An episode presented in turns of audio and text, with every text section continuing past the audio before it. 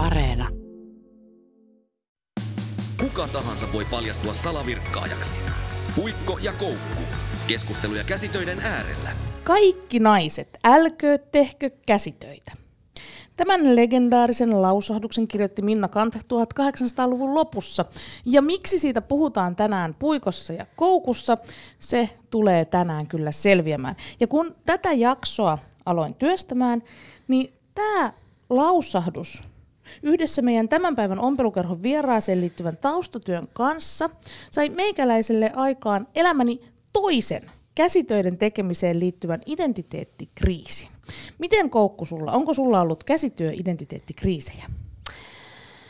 No en mä tiedä, ei mulla ollut semmoisia kriisejä. No. Mä oon niin vaan löytänyt uudelleen tämän, paitsi nyt mulla on pieni semmoinen käsityökriisi. No. Koska tota, pari vuotta sitten, kun mä jäin äh, sinkuksi. Ah, sinkuksi, joo. joo, en vielä eläkkeelle kuitenkaan.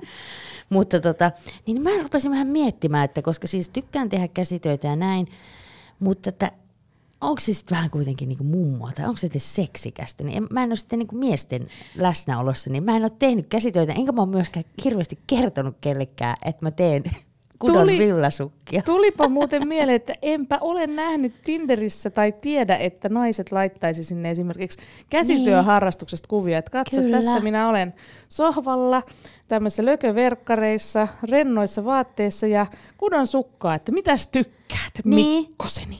Niin, mm. mutta mikä siinä on? Vaikka siis käsityöthän on noussut hirveästi, se on trendikästä, se ei ole enää mm. mikään mummojen harrastus. Ja siitähän mekin lähdettiin puikko tätä ohjelmaa tekemään, että, että käsityöt on kaikkea muuta kuin se, että mummot virkkaa ja neuloo villasukkeja tai nyplää pitsiä. Vihaisena ja kuuntelee niin, hartausohjelmia niin, siinä samalla. Niin. Mutta siitä huolimatta – kuitenkin myönnän tässä nyt ihan valtakunnallisessa radiossa ja missä lie podcastissa, missä te ikinä kuuntelettekaan tätä, niin myönnän, että kyllä mietin vähän, että onko se mummoa, ei ainakaan seksikästä. Niin, eli nyt löytyi se identiteettikriisi. Kyllä, se Koska on. siis äh, mulla on ollut just vastaava identiteettikriisi tuossa teiniässä, nuoressa aikuisuudessa, varsinkin kun oli jotenkin vähän trendikkäällä nuorisokanavalla töissä ja sitten siellä yritti salaa aina välillä vähän kutoa sukkaa ja siitä tuli aina sanomista. Niin kuin just siitä, että se mielikuva oli edelleen niin semmoinen vanhahtava. No sitten tietysti niin kun nyt tuli tämä uusi käsitöiden tuleminen, hirveä noste, meikä ihan se, että hei kato, me on täällä trendien alonharjalla ollut jo 20 vuotta ennen muita, itse asiassa melkein 35 vuotta ennen muita.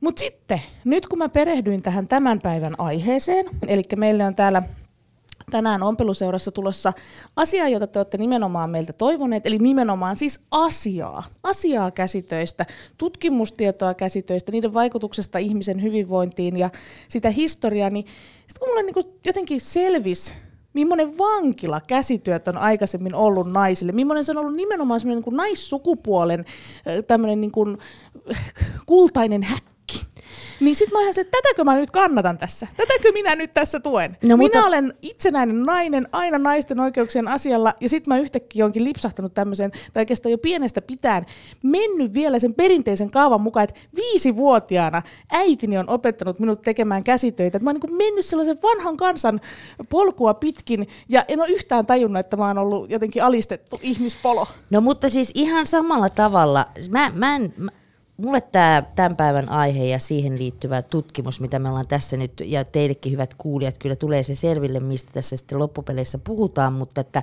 mulle se ei tuonut tuommoista kriisiä, koska onhan iät ja ajat asiat, esimerkiksi niin kuin keittiö, onhan sekin ollut vankila jossain vaiheessa. Naiset no on joo. tehnyt niin kuin ruokaa. Nyt siellä on tiedäks, trendikkäät metroseksuaalimiehet partoineen häärimässä esilinnat päällä ja tekemässä kuule kaiken maailman artesaania ja leipiä ja nimennyt juurensa ja ties mitä, hoivaavat siellä niitä kuin lasta mm. konsanaan. Niin totta kai asiat muuttuu, mutta mm. sitten myöskin mitä tuossa sanoit, että se on ollut semmoinen kultainen häkki ja naisille on keksitty töitä, mutta ollaan me aikaisemminkin puikossa ja koukussa puhuttu siitä, että myös niin sanotusta ompelukerhoista on lähtenyt myös näitä tämmöisiä naisten liikkeitä, liikehdintää niin kuin liikkeelle. Vallankumouksia, Vallankumouksia. liikkeitä. Niin, kaikkea Kyllä. sitä, että siellä on nyplätty niitä varmaan niitä pitsiliinoja, mutta siitä huolimatta siellä on myös suunniteltu suuria, suuria asioita. Näinhän se on, näinhän se on. Tätä pohtiessa myös tulin pohtineeksi tätä käsityöidentiteettiä. Tämä on esimerkiksi sellainen asia, mistä te voisitte tällä kertaa laittaa meille tulemaan viestejä. Ja millainen teidän oma käsityöidentiteetti on? Oletteko te tämmöinen niin kuin, käsityöt on epäseksikkäitä niin kuin piiloneulojia, varsinkin jos puhutaan tämmöisestä... Niin, kaappineuloja, jos puhutaan deittailusuhteista. Tota, tai olette sitten tämmöisiä koulukäsitöiden runtelemia, että edelleenkään ette ihan usko siihen, että se taito siellä näpeissä on olette tämmöisiä neutraaleja arkiparsioita, joille käsityöt ei aiheuta minkäänlaisia suuria tunnekuohuja, vai meidän kaltaisia rentoja ja itsevarmoja osaajia, jotka sitten solahtaa sinne kaappiin siinä kohtaa, kun pitää jotain niin, korsettia päälle vetästä. Mutta mut mä myönnän, että itse asiassa sitten kuitenkin, vaikka joo, mä en siis halua tehdä käsitöitä välttämättä sen uuden hienon Tinder-treffini äärellä, mutta olen kyllä kutonut muutamalle miehelle sukat, ja se on mm. silloin rakkainen osoitus. Niin, se ei aina mene vatsan kautta se tie meidän sydämeen, joskus se menee kylmien jalkojen kautta. Kaikki viestit ja, ja tota, niin kaikki materiaalit tältä päivältä niin tulee tuonne Yle Puheen Facebookiin, sieltä voi käydä niitä katselemassa. Ja myöskin muualle sitten someen, esimerkiksi Instagramiin voi laittaa niitä omia tekeleitä ja keskusteluita tuolla hashtagillä puikko ja koukku. Puikko ja koukku. Virkkaa ja viihdykettä. Arvon Puikon ja Koukun ystävät, te olette toivoneet meiltä myöskin käsityöalan ammattilaisia ja muuten käsityöiden tekemiseen syvyyttä tuovia vieraita, niin tällä kertaa meillä on täällä ompelusseurassamme mukana tutkija, tohtori Anna Rauhala. Anna on tehnyt väitöskirjan Neulonnan taito nimenomaan suomalaisen käsityötaidon ja ennen kaikkea neulomisen historiasta ja merkityksestä. Ihanaa, kun sä oot täällä meidän kanssa tänään. Kiitos. Tervetuloa. Ja sen sun tota, väitöskirjan tarkoitus, sen tutkimustehtävänä oli selvittää, millaisena taitoina ja tuotteena neulonta ilmenee eri aikakausien kontekstissa. Ja no voitko kertoa sitten meille, tässä oli tämä tutkimus, tutkimusasetelma, niin jos vähän sitä sitten tässä meille referoit. Joo, eli tota, siinä taustalla vaikutti mun omat havainnot neulomisesta, siis koko oikeastaan mun pitkän elinaikani aikana, että, että jotenkin se just mitä te tuossa alussa puhuitte, tästä neulonnan arvotuksesta. Mm. Et siihen liittyy myös tämmöisiä vähän häpeän tunteita, siihen liittyy ajatuksia siitä, että se olisi vieläkin semmoista niin kuin mummojen touhua, vaikka on tullut tämä uusi käsityöpuumi. Et pitää miettiä se yhteys, että missä kehtaat sanoa, että sä teet käsitöitä, että sä teet sitä villasukkaa. Ja nämä oli sen tyyppisiä havaintoja, että mit, mitkä mua alkoi kiinnostaa, että mistä se johtuu ylipäätään, että sitä pidetään niin semmoisena mummomaisena käsityönä. Mm. Ja mä lähdin sitä sitten penkomaan ja, ja nimenomaan mua kiinnosti myös se historiallinen ulottuvuus siitä, koska meidän yhteiskunnassa niin on jotenkin ollut semmoinen perusoletus hyvin pitkään, että kaikki naiset osaa tehdä käsitöitä mm. ja neuloa. Totta. Joo, ja tästä mulla tuli heti mieleen sille, että kun esimerkiksi mä teen käsitöitä, ja aika paljonkin, ja kyllä mä niitä teen suht julkisestikin, niin ei mulle kukaan mies ole koskaan tullut sanomaan, että ei vitsi, mä en kyllä osaa tehdä yhtään noita, mä en osaa yhtään neuloa tota, noita sukkeja, oispa kiva osata. Mutta melkein jokainen nainen kokee tarpeeksi, tai ta, niin kun, äh, melkein jokainen sellainen naisella on tarve tulla jotenkin kommentoimaan, kertomaan se, että mikä se oma suhde niihin käsitöihin on.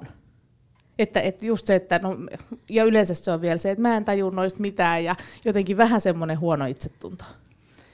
Joo, ja se on jännä, että kuin syvältä se sitten voi tullakaan se, että, että periaatteessa pitäisi osata tehdä, ja siihen Just liittyy tää. myös ajatus siitä, että jos et sä osaa, niin ootko se jotenkin vajavainen tai vähän huono.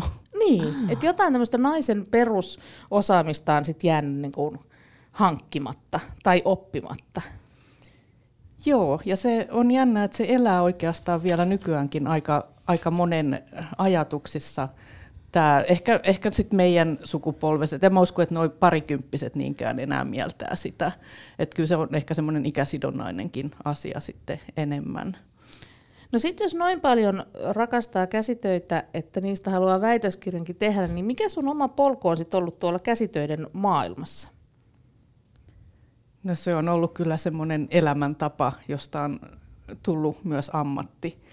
Eli mä oon tehnyt käsitöitä ja erityisesti neulonut ihan lapsesta lähtien, viisivuotiaasta lähtien. Mikä sit... tämä viiden vuoden ikä, Niin. tämä maaginen viiden vuoden ikä, joka tuli sun väitöskirjassakin esiin, että se on ollut niinku se, milloin lapsille, tyttölapsille on alettu siirtämään tätä käsityötaitoa, niin onko sille joku ihan sellainen selkeä, vaikka motorinen, kehityksellinen peruste? No sitä ei varmaan ole tutkittu siitä näkökulmasta, mutta kyllähän siihen täytyy olla, että se on semmoista vanhan kansan perimätietoa, että lapsella on valmiudet siinä vaiheessa alkaa opetella neulomista, koska se toistuu niissä muistitietoaineistoissa se sama ikä, että silloin on aloitettu se tyttöjen neulomisen opettaminen. Ja silleen se oli aika jännä, että mä oon itse viisivuotiaana pyytänyt äitiäni opettamaan mua. Että se lähti kyllä musta, mutta että, että jotenkin, että kai semmoinen sisäinen valmiuskin on sitten. Että, Niin. Ja halu ehkä siinä iässä Niin. sit herää, kun näkee, että tehdään paljon käsitöitä ympärillä. Ja mä en itse asiassa muista, mutta kyllä mä muistan, että mä olin tosi innokas silloin jo ihan silloin viisivuotiaana oppimaan. Että se oli myös semmoinen niin kuin heti itselle mieluista puuhaa. Kyllä mä olin enemmän niinku just, en neulomiseen, mutta just tämmöiseen ompelukonetyöhön ja semmoiseen, että ainakin siis mun suvussa enemmän tehtiin sitä kuin villasukkia. Toki siellä oli ne mummot, jotka villasukkia neuloja joululahjaksi tota, sitten tuli. Ei minulla ole saksia, sinun pitää yritän varautua. Esittää sormilla. No on minulla, tottahan minulla on sakset täällä sinulla. Mä katson, kun tuo Anna tuossa tekee. Sulla on jotenkin, mitä sä teet, koska sulla on, sä teet jotain nyt eri tavalla kuin minä teen, mutta ehkä se on vaan toi tapa pitää lankaa. Mä että onko sulla joku erityistekniikka käytössä, koska siellä väitöskirjassa vilahteli heittäen neulomista ja sitten oli näitä kinnas neulatekniikoita ja mä tietysti kävin kaikki ne tuolta googlailemassa ja katselemassa, mutta osaatko itse nämä tekniikat, joita nämä tämmöiset niin vanhat perinteiset suomalaiset neulontatekniikat? Enpä osaa. No niin, se oli siinä sitten. Joo. Mutta harjoitetaanko niitä edelleen, tiedätkö? Ää, Kinnasneulatekniikkaa harjoitetaan jonkun verran. Joo, ja siitä sitähän- aika paljon. Mm, Joo. sitähän opetetaan kansalaisopistoissa ja näin, että se, sen pystyy oppimaan. Mä oon sitä itsekin kokeillut, mutta en ole niin paljon tehnyt, että se mennään aina sit unohtua. Mutta se on mahdollista oppia. Mutta sitten tämä heittämällä neulominen, niin sitä mä en ole juuri nähnyt Suomessa, että kukaan ainakaan niin täällä syntynyt sitä olisi tehnyt. Että se elää enemmän sitten tuolla brittiläisessä maailmassa ja, ja siinä kulttuuripiirissä. Että se on oikeastaan aika tarkkaan jo hävinnyt meidän yhteiskunnasta. Mä se näin taito. yhden semmoisen videon löysin, missä tällä tavalla niin kun käytettiin sitä heittäen neulomisen tekniikkaa osana, kun tehtiin kirjoneuletta, että se toinen lanka he, niin kuin tehtiin sillä heittämällä. Mä ajattelin, että no tämähän oli hirveän kätevän näköistä, mutta se ei tietenkään ole sit se ihan puhdas tekniikka ilmeisesti. Joo, siis se Suomessakin säilyy aika pitkään just tämän toisen tekniikan rinnalla, eli se niin sanottu mannermainen neulontatekniikka, mikä meillä on nykyään vallalla, mitä koulussakin on opetettu hyvin pitkään. Mm. Niin just tässä, että ne langat ei mene solmuun, kun toinen tulee, toinen värilanka oikealta kädeltä ja toinen vasemmalta kädeltä. Jaa.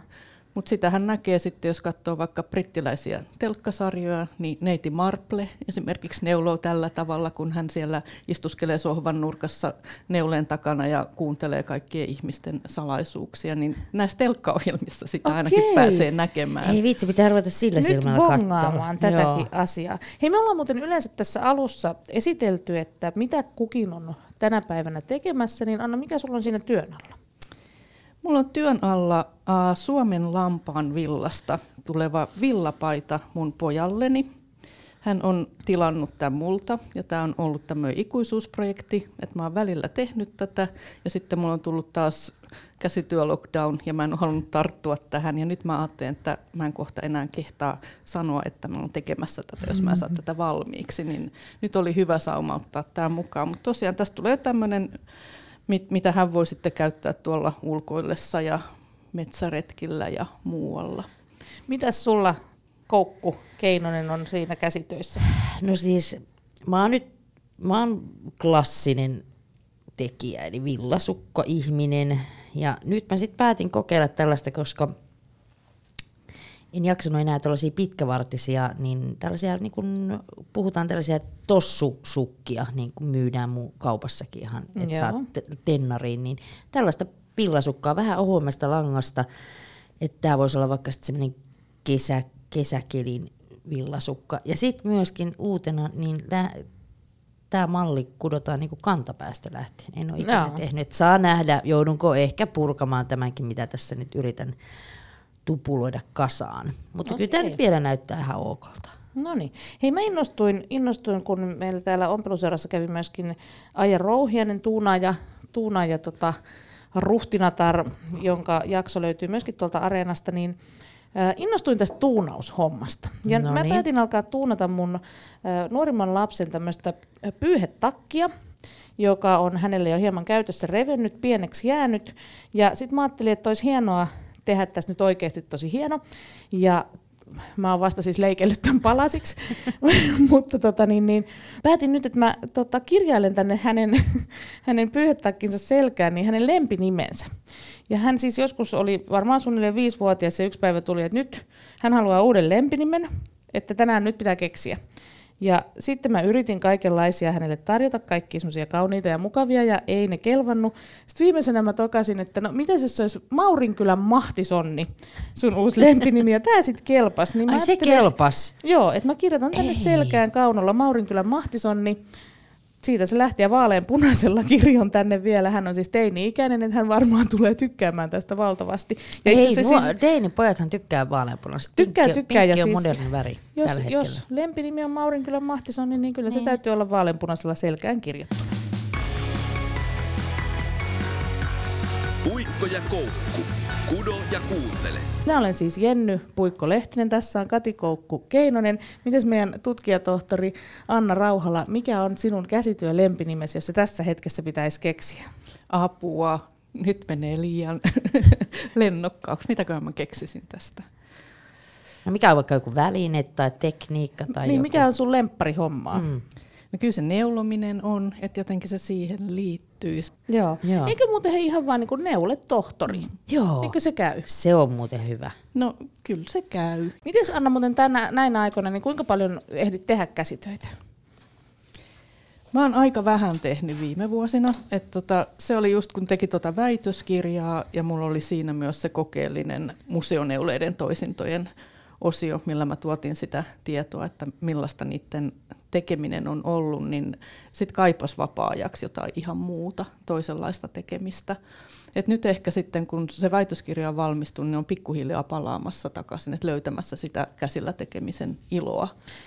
Mutta Niin, eikö vähän tämä niin kuin aina toi- vaara siinä kohtaa, kun mm. lähtee liian syvälle omiin rakkaisiin harrastuksiin tai intohimoihin, että niistä menettää vähän sitä iloa? Moni tämmöinen vaikka telkkarialan tyyppi elokuvan tekijä on silleen, että en halua katsoa elokuvia vapaa-aikana, koska menee pelkäksi analysoinniksi. Siis se on just näin. Ja mullakin kävi se, että mä pystyin tosi hyvin samaistumaan niihin entisajan naisiin, joille oli pakollista tehdä sitä käsityötä. Et siitä puuttui se luovuus, kun sä tuotat jotain tiettyä aineistoa niin kuin tiettyä tarkoitusta varten. Ja se ei ole enää semmoista vapaaehtoista, vaan sun pitää aikatauluttaa se oma tekeminen. Niin sit, kyllä se silloin muuttuu semmoiseksi erilaiseksi pakkotekemiseksi. Ja sitten siinä ei ole ehkä sitä semmoista niin kuin rentouttavaa vaikutusta enää. Puhutaanko vähän nyt tästä niin kuin naisten historiasta tässä käsityön ikeessä? Koska, niin kuin Koska sanoin siitä tuossa- lähdettiin sun Niin. identiteettikriisistä. Niin. Mikä tota niin, niin Mulla tuli vaan mieleen, kun mä luin sitä, että okei, mä olisin varmaan pärjännyt entisaikaan naisena, koska käsityöt sillä ei taittuu, mutta miten sitten semmoinen nainen, joka ei tota, esimerkiksi käsitöistä lainkaan pitänyt, niin mikä hänen asemansa sitten oli siinä, siinä käsitöitä, ihan, naisten käsityöntekoa ihannoivassa yhteiskunnassa? No, jos ajatellaan, että liikutaan siellä niin maatalousyhteiskunnassa, tämmöisessä talonpoikaiskulttuurissa, niin kyllä siellä niin ne perusasiat on täytynyt osata. Et kun mietitään, että siellä ei ollut sitä henkkaa ja maukkaa, mistä pystyy ostamaan niitä vaatteita, vaan ne piti ne kankaat tehdä itse ja ne piti ommella itse ja muuta tämmöistä. Mutta toki silloin sitten ne työikäiset naiset on osallistunut myös siihen viljelyyn ja muuhun tämmöiseen niin ylläpitoon, että, että sit jos ajatellaan esimerkiksi neulomista, niin sehän on ollut enemmän niin pienten lasten ja sitten vanhojen Vanhus- naisten Näin tai palvelusväen tekemää, koska se on suhteellisen hidasta työtä. Mm. Mutta että, et, kyllä siellä varmaan on ollut ihmisiä sitten, et, jotka on vähän väkisin joutunut niitä vaikka kapioita tekemään ja näin. Sitten on tietysti ollut onnellisessa asemassa, jos se talo on ollut vauras, niin silloin ne on voitu ostaa ja esittää, että ne on sen tyttären tekemiä. Mä muuten, mä muuten niin. mietin tota, tätä kapio, koska se tuli tosiaan tuossa tutkimuksessa ja rupesin sitäkin miettimään, että esimerkiksi mun vanhemmilla vielä oli varmaan just, että he sai häälahjaksi jotkut kapio, mihin oli siis lakan, no tietenkin no lakanatkin oli varmaan ihan itse neulottu tai ommeltu, ja sitten sinne oli aina virkattu joku Pitsi pitsi. ja kirjailtu Sinne, joo, nimet. kirjailtu, joo. Että tällainen on vielä, ja jopa silloin kun mä pääsin ylioppilaaksi, niin sain sellaisen kapioarkun. Onneksi ei tullut niitä lakanoita, mutta tuli kyllä tota Sunhan kaiverrettua. pitää itse tehdä ne lakanat Ai sinne. mun olisi pitänyt itse tehdä Eikö se ne. näin ollut, että ne pitää itse tehdä ne? Kyllä ne yleensä tehtiin itse, joo. joo. Et näin se on, ja ne pitsit virkattiin itse. Toki onhan siinä joku voinut auttaa ja näin, mutta se ideaali on ollut ainakin se, niin se perinne kertoo, että ne olisi itse tehty. Et on ainakin esitetty sit just, että ne on itse tehtyjä, koska sehän kertoo myös samalla siitä tulevan vaimon kätevyydestä, että hän on hyvä, mm. hyvä emäntä, koska hän osaa tehdä käsitöitä. Et siihen on liittynyt tämmöistä arvotusta. Mitkähän nyt on niitä, mikä on hyvä emännä? Emännän tota noin niin. Käsityöt. Ei, no, Hei, No, Jenni. nyt. Nyt. meni ihan hävyttömäksi. Meni, Mä en tiedä, niin kuin, että kumpaa mä olisin tavallaan säälinyt enemmän siinä, kun mä lueskelin sitä, sitä tota, väitöskirjaa. Ne naiset, jotka ei pitäneet käsitöistä, vaan ne miehet, jotka piti käsitöistä. Koska myöskään se miesten käsitöiden tekeminen, sehän ei suinkaan ollut millään tavalla suotavaa tai jotenkin niin kuin hyväksyttyä. Joo, että just jos puhutaan nimenomaan nyt neulonnasta, näistä lankatöistä, tämmöisistä Joo. naisten mielletystä töistä, niin tota, sehän on ollut semmoista akkamaista tekemistä.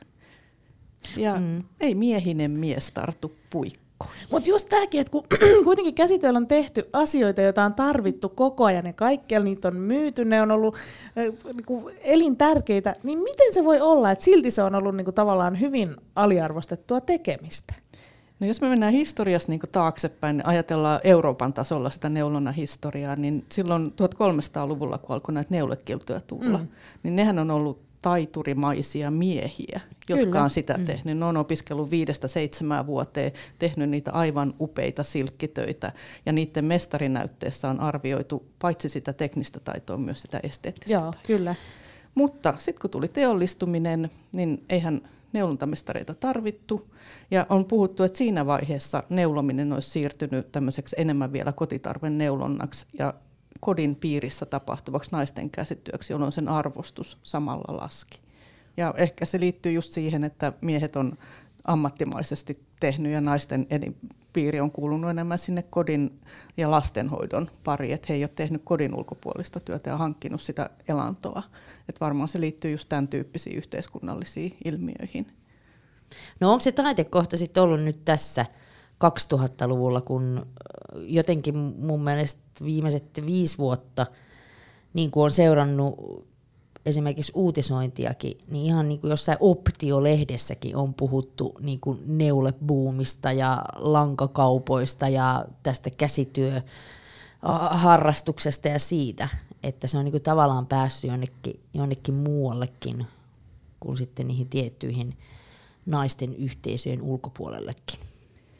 No ehkä se taitekohta on ollut jo yksi taitekohta paljon aikaisemmin, eli voidaan puhua siitä sota-ajan jälkeisestä ajasta, jolloin mm. naiset on siirtynyt työelämään enemmän ja on tullut niin tämä kaupungistuminen. Et silloin se käsitöiden tekemisen merkitys ja ostovaatteiden yleistyminen on tehnyt siitä kotona tehtävästä käsityöstä ei enää niin välttämätöntä. Mm. Mutta sitten, sitten oikeastaan neulonta on kuitenkin harrastuksena säilynyt aika monien parissa ja sitä on mielletty just, että se on tätä uh, vähän pysähtyneisyyttä kuvaavan tämmöisen keinotullissa istuvan mummon harrastus, johon kukaan itseään kunnioittava nainen ei eläkkeelle halua niin sitoutua tämmöiseen mielikuvaan. Mutta sitten se uusi puumi, mikä on tullut, niin se on tosiaan just tässä noin 2000-luvulla. 2005 on ajoitettu se aika paljon ja se liittyy tähän internetin voittokulkuun samalla. Nythän ne mallit ja erilaiset tekniikat, niin ne on kaikkien saavutettavissa hyvin uh, helposti. Et jos ajatellaan aikaisemmin, että sulla oli jotain tiettyjä neulekirjoja tai lehtiä, mistä mm. saatit niitä ideoita, niin internethän on räjäyttänyt sen mahdollisuuden ja myös pystyy ympäri maailmaa saamaan niitä ideoita ja jakamaan tekniikoita ja kaikkea tämmöistä. Et kyllähän se on tuonut niin semmoista rikkautta ja runsautta. Onko muuten sun korviin vielä kaikunut sitten taas tämmöisessä niin käsityömaailmassa, että onko esimerkiksi tämmöinen kulttuurisen omimisen tota, ajatus tullut vielä siihen, että kuinka nämä esimerkiksi leviää vaikka perinnetekniikat? No sanotaan, että kulttuurinen omiminen äh, tämmöisessä ihan yleisessä käsityötaidossa, niin se on hyvin hankala osoittaa, että jonkun tekniikan osalta esimerkiksi, koska sehän on tämmöistä globaalia käsityötaitoa, jota ei pystytä niin osoittamaan sitä alkuperää mihinkään, että mistä se mm. on lähtenyt.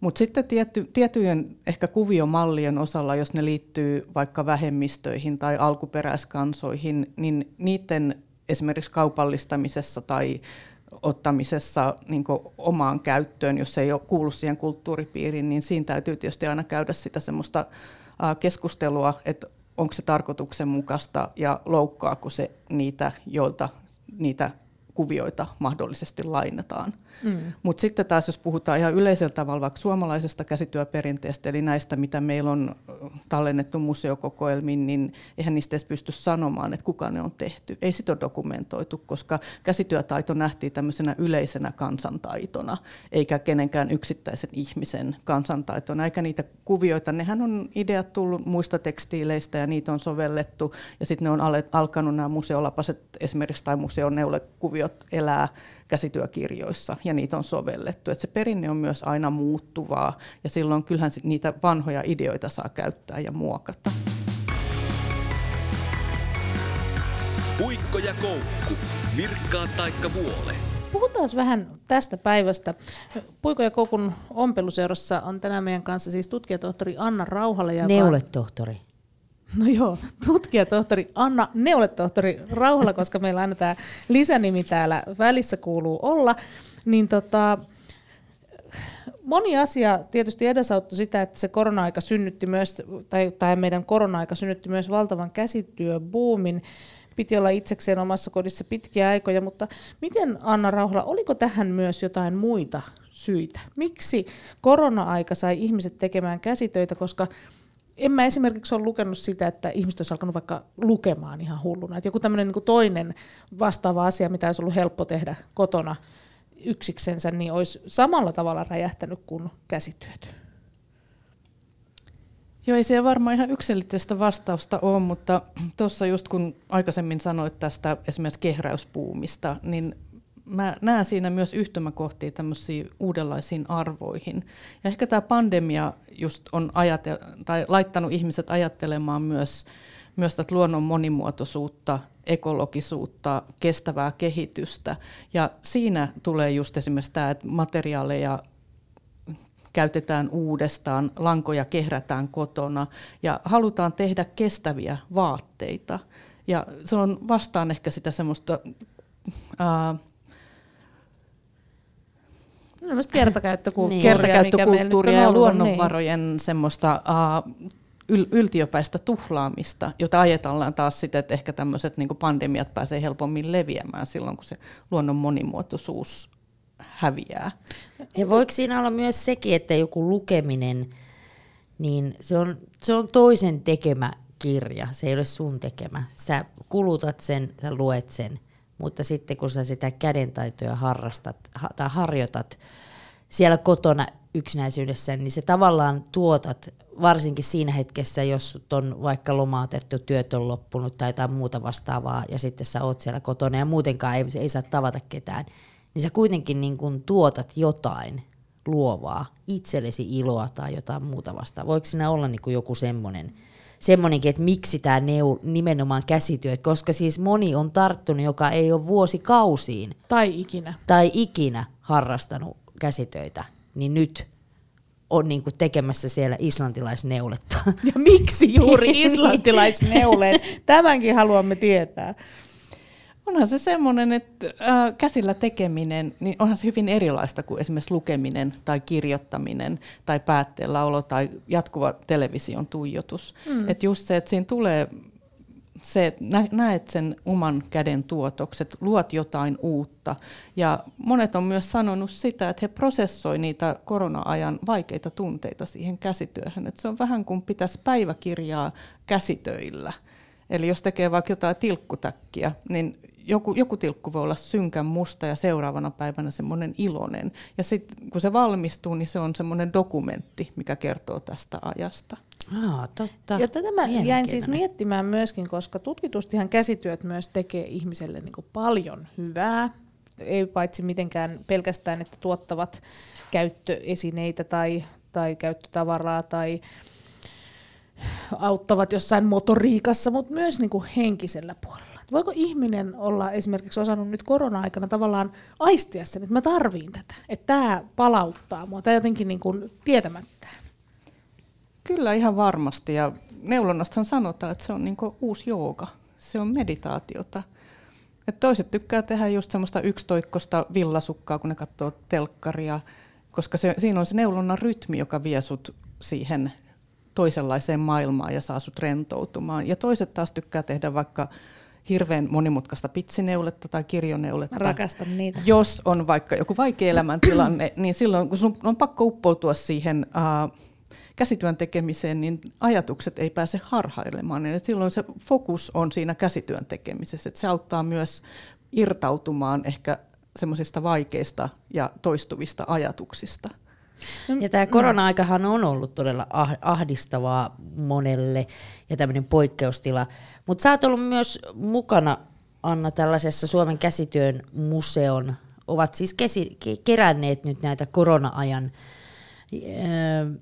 tai tavallaan sitä, että mitä nämä vaikutukset, korona-ajan vaikutukset on ollut näihin kädentaitojen harjoittamiseen. Ja siis täällä just nimenomaan on nyt sitten kerätty ja on lähetetty kuvia niin niitä voi käydä myös katsomassa myös tuolta nettisivuilta koronakasityö.muistele.fi ja vissiin edelleenkin voi lähettää niitä, koska eihän tämä pandemia-aika tai voi tulla uusikin pandemia, niin sitten on. Mutta että just nimenomaan siinä moni on kirjoittanut täällä, että käsitöillä on ollut se ahdistusta poistava vaikutus. Ja nimenomaan niin kuin sanoitkin tuossa, niin ää, niitä materiaaleja ja värejä on käytetty siinä, että joku, joka on tehnyt aina tummalla, niin on saattanutkin nyt korona-aikana tehdä kaikki todella värikkäästä, värikkäästä väreistä, että tuo sille sitä positiivisuutta siihen elämään. Tämä on ihan mielenkiintoinen kyllä tämä hanke. Ja nimenomaan hyvä, että on, koska tästä, tästä myös kerätään aineistoa, jota voi tutkijat käyttää. Oletko itse päässyt käymään tutkimassa, onko jo seuraava tutkimuksen aihe tämän, tämän aineiston pohjalta jo viritteillä? No viritteillä on kaiken näköistä, mutta sitten täytyy katsoa, että mikä niistä lähtee kantamaan. Mutta tämä on kyllä ihan tosi mielenkiintoinen ollut tämä aika ja miten se on vaikuttanut ihmisten käsillä tekemiseen ja myös ihan tämmöiseen nikkaroinnin lisääntymiseen. Et, et jotkut miehethän on sanonut sitä, että et ne pääsee niinku pakenemaan pajalle, tekemään mm-hmm. vaikka huonekaluja tai tuunaamaan jotain vanhaa lipastoa. Et, et se on pako ehkä siitä kotiympäristöstä, mutta enemmänkin monille myös ollut pako siitä uutismaailmasta ja siitä ahdistuksesta. Et ihan samalla lailla kuin joku neulominen ja tekstiilityöt, niin nämä puutyöt on ollut sitten tämmöinen henkireikä. No tähänkin mm. mielenkiintoista tuo puutyöt, koska jossain, jossain vaiheessa oli, kun tässä on puhuttu esimerkiksi siitä, että kuinka neulominen on ollut naisille joskus aikoinaan ehkä se kultainen häkki, niin on, puhuttiin myös jossain vaiheessa siitä, joku tutkimus oli sitä, että, että miehille ei ole enää kodissa tilaa, koska keittiö on niin sanottu naisen. No sieltä on vähän mies ruvennut ottamaan tilaa, mutta kun ei ole tämmöisiä autotalleja, niin nyt kun puhuit näistä puutöistä, itsekin tykkäisin nikkaroida, mutta ei mulla ole mitään, mitään niin autotallia tai virstasta. Ja toki tietysti pandemia-aikana on ollut aika moni tämmöinen yhteisöllinen paikkakin kiinni, koska sekin on tullut vuosien varrella tähän, että nämä niin sanotut ompeluseurat on lisääntynyt. Kirjastoissa järjestetään, järjestetään ompeluseuroja lankakaupoissa ihan missä vaan, mutta toki tietysti pandemia-ajan aikana ne on, ne on ollut kiinni. Mutta nämä tämmöiset tilat, että monihan on pandemia-aikana myöskin paennut, ruvennut katselemaan omakotitaloa, kun miettii, että jos näitä tulee lisää, niin pitää olla sitä tilaa liikkua, ettei olla enää näissä yksittäin niin kuin kerrostaloissa. Joo, näinhän se on, että osa käsitöistä vaatii sitä tilaa ympärilleen ja, ja näin, että, että neulontahan on siitä hyvä, että se pikkuneuleet, matkaneuleet kulkee mukana mihin vaan. Mm-hmm. Ja oikeastaan langat, lankahamsterit tarvii niitä kaappeja tilaa. Mutta nythän ihmiset on tosi paljon inventoinut myös omia kaappeja, siivonnut ja sieltä on löytynyt näitä keskeneräisiä käsitöitä, joita on sitten jatkettu. Ja joku toteskin sitä, että hän ei tiedä, että kumpi loppuu ensin, korona vai hänen langat. Hei, langat ei lopu koskaan, jos niitä tilaa joka viikko netistä, niin kuin minä teen. Mutta hei, jos puhuit pienistä käsitöistä, niin sulla on mukana joku tämmöinen vihreä ötökkä. Mikä se on? Haluatko kertoa siitä nopeasti? Tästä löytyy siis kuva tuolta Yle Puheen Facebookista muun muassa. No, tämä vihreä ötökkä on tämmöinen virkattu, pieni hämähäkkimäinen otus. Ja tämän tarina liittyy siihen, että kun mun poika oli viisivuotias, hän alkoi epäilemään, että joulupukkia ei ole. Aha. Okei. Okay. Ja tota, me käytiin tästä keskustelua ja sitten hän sanoi, että no mäpä piirrän nyt sitten semmoisen otuksen, että katsotaan, että osaako ne tontut tehdä sen mulle. Ja no äiti sitten leikki yötä myöten tonttua ja se olisitte nähnyt pojan ilmeen, kun hän avasi tämän jouluaattona paketista, koska tämä oli aika yksi yhteen sen hänen piirustuksensa kanssa. Siis mahtavaa. Hmm. Upea tarina. Joo, aika Ja itse asiassa vinkki kaikille, että niin, tietysti omien käsityötaitojen mukaan, mutta ainahan voi sanoa, että on itse tehnyt sitten jollekin myöhemmin, että kyllä minä sen tein, vaikka se olikin naapuri Marjatta tai ehkä meidän Puikko. Puikolle voi muuten antaa kaikkea tehdä. Mä tuon hei sulle mun pojan piirustukset, niin voit sä tehdä sitten ensi jouluksi. Mutta se on muuten hauska, mä oon kattonut näitä joitain, joitain kun on niin kun annettu esimerkiksi lapsen suunnitella sukat.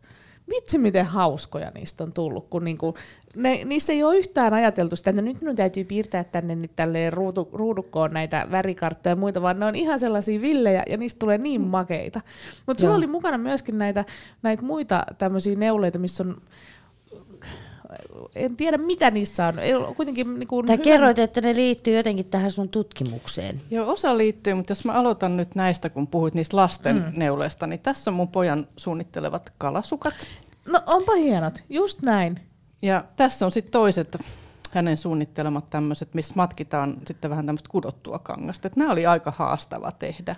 Tämä oli aika semmoista, että joutui oikeasti keskittymään, mutta musta sekin oli hauska idea.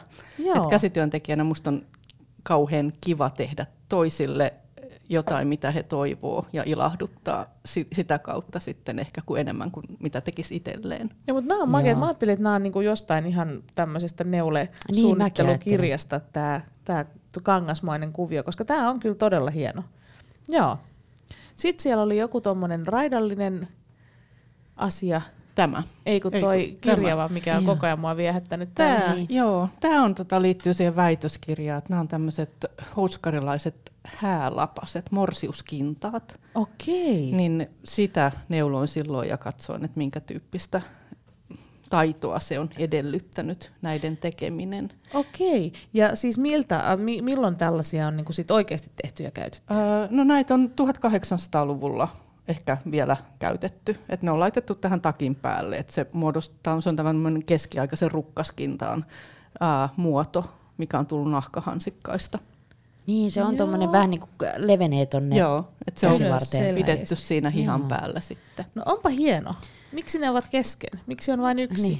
Minulle riitti uh, sen tekemiseen, sain siitä sen mitä etsin okay. tekemiseen liittyvistä kokemuksista tekemällä tuon verran, niin enkä mä, halunnut niin, tehdä enempää. Ja mä mietin, että onko se nykyaikana käytännöllinen, koska... Ai aika hääkinnas. Le- no, no hääkinnaskin, mutta siis mä tarkoitan siis, että jos tota lapasena pitää, niin siinä on aika leveä toi tämä, mikä menee käsivarteen päin, että kyllä se niinku löp, lörpsähtää. Hieno. Siis se on hieno, en mä sitä valtavasti. sano.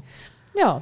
Joo, ja siis mun väitöksessä, tai väitöskirjassa oli ajatuksena se, että mä kokeilen tehdä näitä, miltä se museoneuleiden tekijän kokemus on ollut mahdollisesti siinä, kun hän on neulonut niitä. Ja siinä mä pääsin just myös sen jäljille, että se heittämällä neulominen on ollut se tekniikka, millä nämä hyvin tiiviit neuleet on tehty. Koska esimerkiksi Aivan. tämä, jos kokeilette tätä, niin tämä on ihan älyttömän tiivistä. On, ja sitten on hirveän vaikea tehdä tämä nykyisellä tekniikalla, koska siinä se puikon asento on vähän erilainen. Joo, joo. Eli okay. mut heittämällä neuloen toi on helpompi olisi tehdä, mutta itse en osaa sitä tekniikkaa. Löytyyköhän Suomesta? Jos joku osaa, niin ilmiantakaa itsenne meille vaikka sieltä Kyllä. Yle Puheen Facebookin kautta. Ehdottomasti ilmiantakaa itsenne, jotka, jotka sitä, sitä harjoitat. Heittäen neulomista. Joo. Kyllä.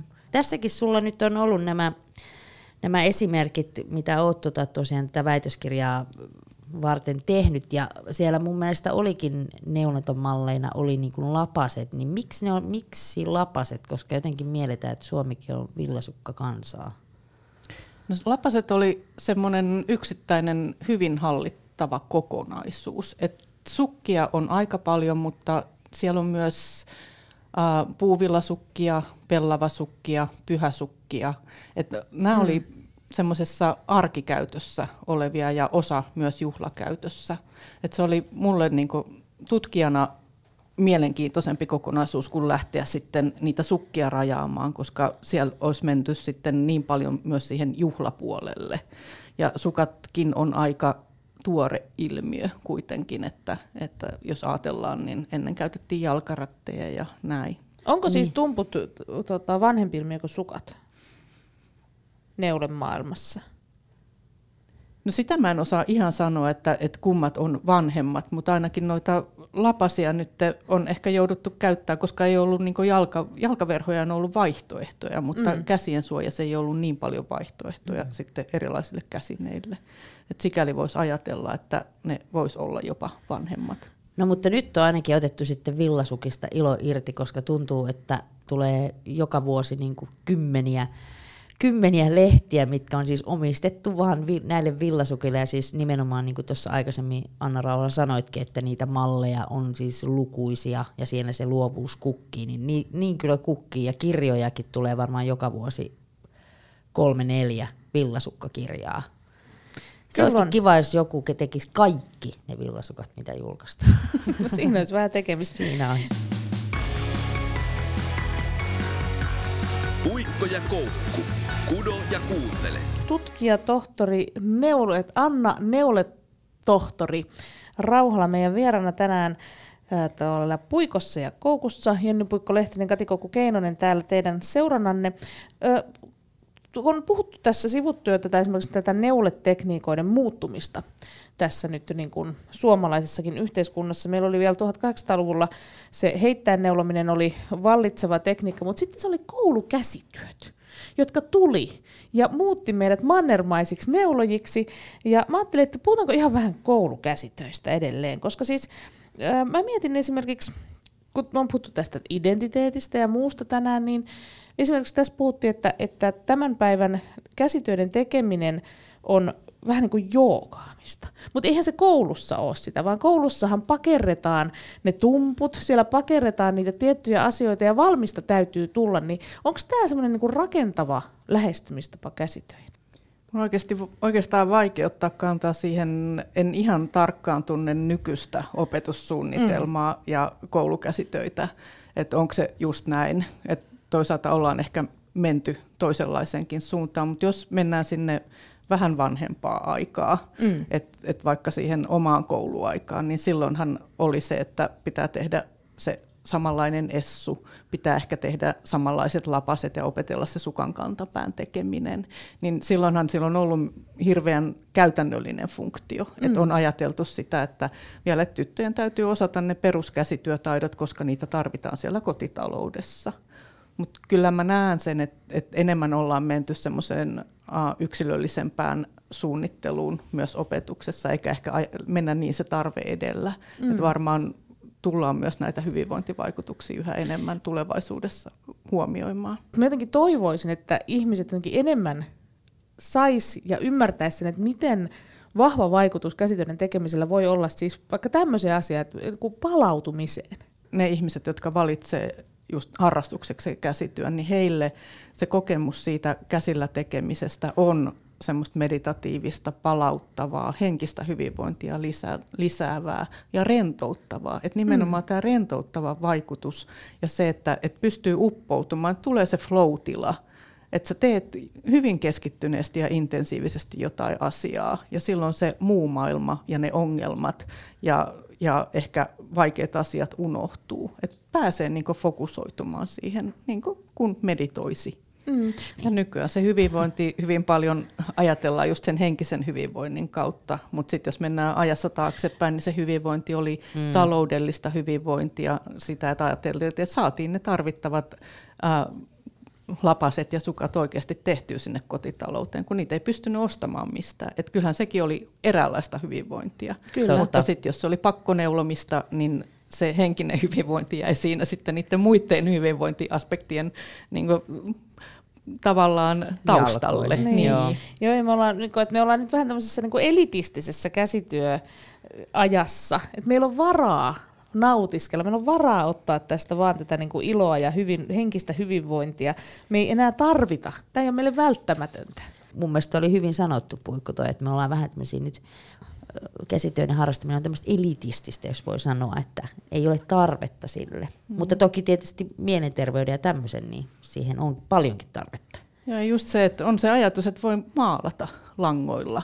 Mm. Ei tarvitse suunnitella sitä kuvioa ja sitähän sota-aikana ja pula-aikanahan käytettiin kaikki langanjämät hyvin tarkkaan ja ihmiset sanoivat, että kirjoneulesta tuli olosuhteiden pakosta muotia. Et silloinkin on mm. myös tehty se, että käytetty kaikki tarpeellinen ja hahmotettu ja suunniteltu sitä siinä te- teon yhteydessä tai neulo- neulontaprosessin yhteydessä. No toikin on hauska, koska siis mä oon nyt kanssa ruvennut sellaiseksi kunnon nihilistiksi näiden kaikkien, että mä heitän pienintäkään langanpätkää pois. Mä kerään pikkulangat yhteen pussiin, siis semmoiset vaikka sentin viiva kymmenen sentin pätkät, ja sitten vähänkin pidemmät menee toiseen pussiin, koska sitten näistä ihan pikkulangoista, niillä voi vaikka just täyttää tämmöisiä vihreän öttiäisen kaltaisia pieniä tollaisia niin käsitöitä, ja sitten näistä vähänkin pidemmistä voi sitten tehdä sitä kirjaneuletta. Ja sitten siinä on just se juttu, että niin tämä tämmöinen nykyinen ekologinen tota niin, niin, hyvän ihmisen leima, että minä en heitä mitään pois. Minun käsityön tekemiseni on niinku tämmöistä täydellistä, täydellisyyden tavoittelua sen suhteen, että minkälaista materiaalihukkaa ei synny. Mutta tässä tullaan just siihen, että, että tässä on hyvin samantyyppistä ilmiö kuin silloin pula-aikana. Mutta niin. silloin oli olosuhteiden pakosta, mutta nykyään mietitään sitten sen ekologisuuden ja materiaalien kierrätyksen kautta sitä, mm. että käytetään ne langanpätkät hyödyksi. Että ei haluta tehdä tekstiilijätettä. Mutta hyvin samantapaisesta niin asiasta kuitenkin kyse, vaikka ne merkitykset on erilaisia. Kyllä. Kyllä.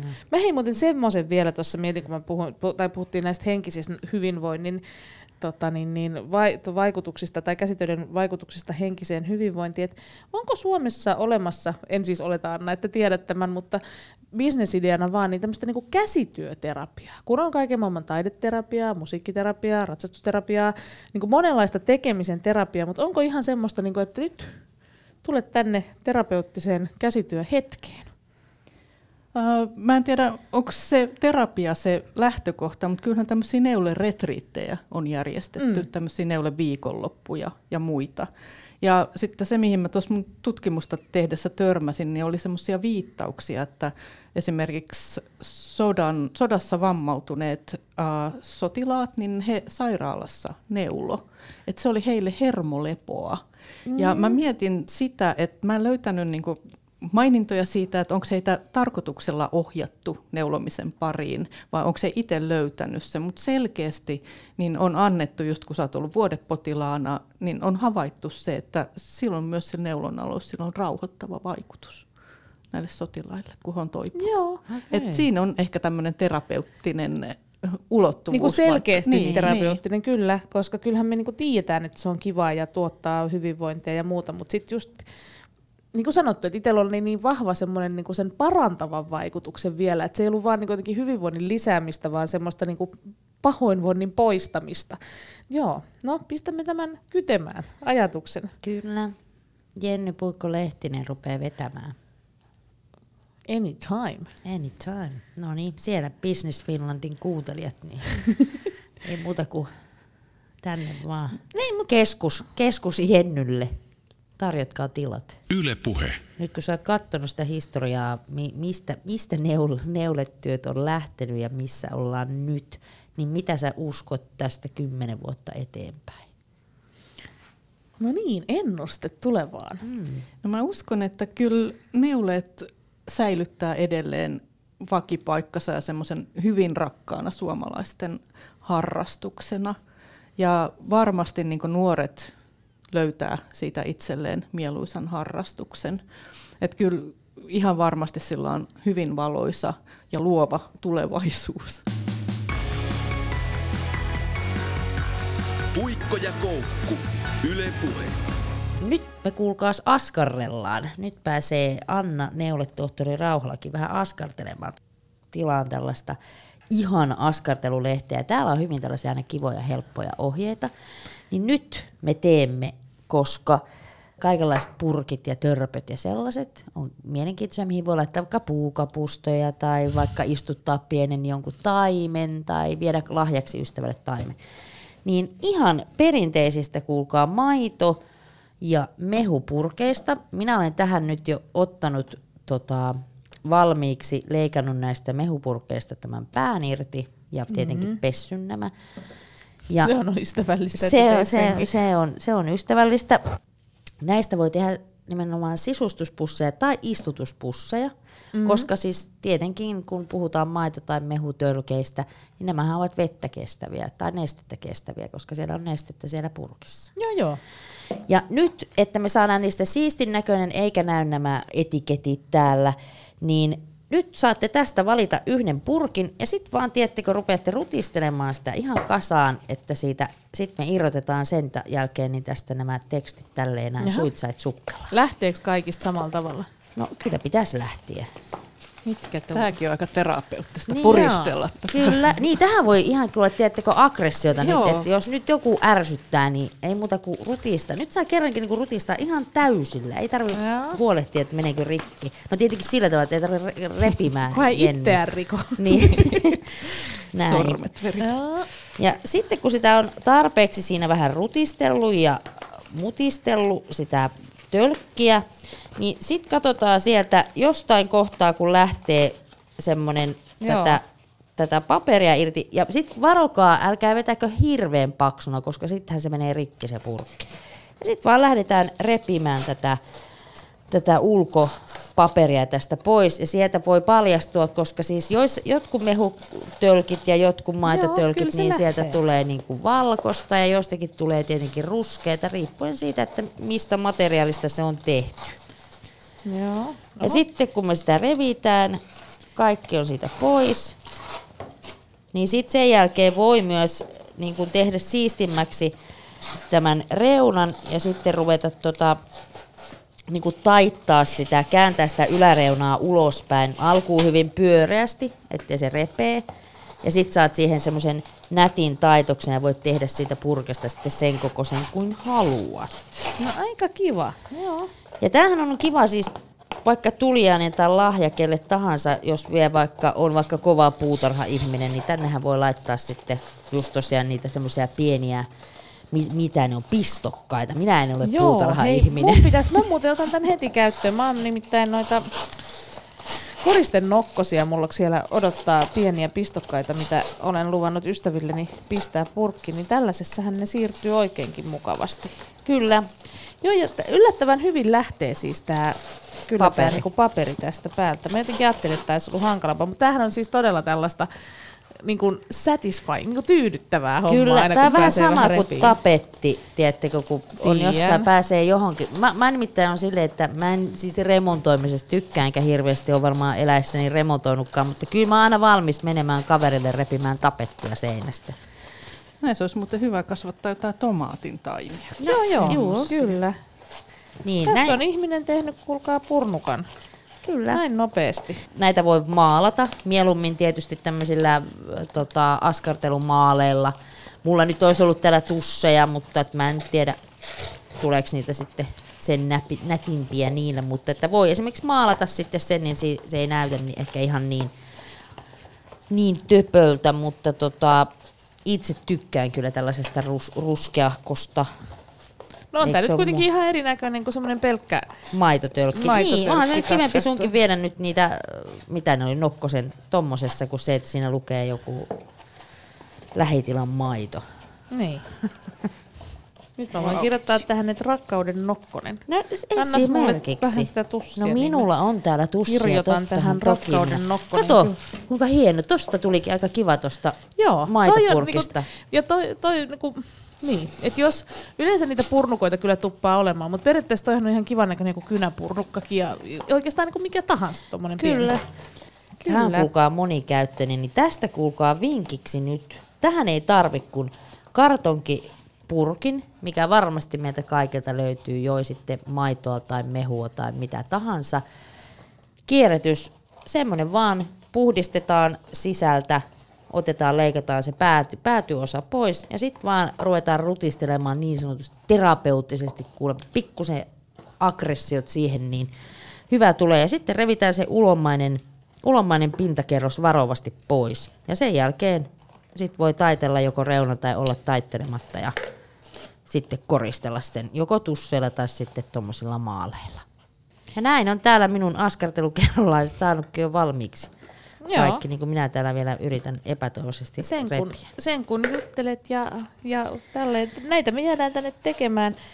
Tämä oli, kuulkaa, tämänkertainen puikko ja koukku. Mä sanon nyt, nyt Koukku sulle tota, niin, niin ihan kiitoksena, että tämä oli ehkä tavallaan tämmöinen arkikäytännöllisin askarteluohje, mitä meillä on ollut.